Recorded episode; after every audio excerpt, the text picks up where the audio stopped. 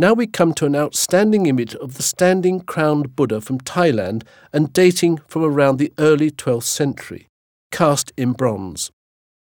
It is in a style that is reminiscent of the Khmer style of Cambodia, which of course is renowned at the magnificent temples of Angkor Wat.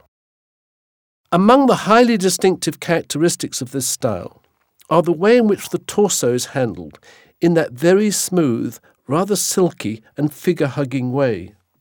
So too are the facial features, particularly the full lips, the long ears, strongly defined eyebrows, and the not so large but firmly modelled nose. These are all characteristic features of the Khmer style, whether in the Vietnamese or as here in the Thai tradition. The idea of a crowned Buddha reflects that important relationship between state and religion, between the secular and the sacred.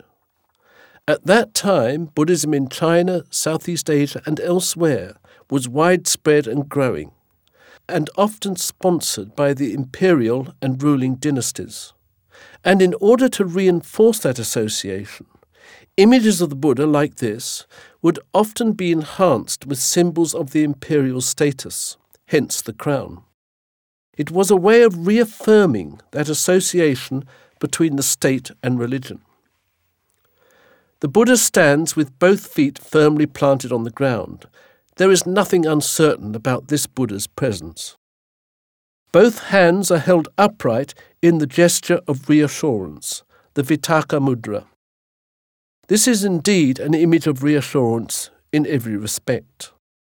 You will see implanted onto those hands a small symbol. That is one of the Buddha's 32 lakshanas, distinctive marks that are symbols of the Buddha's powers.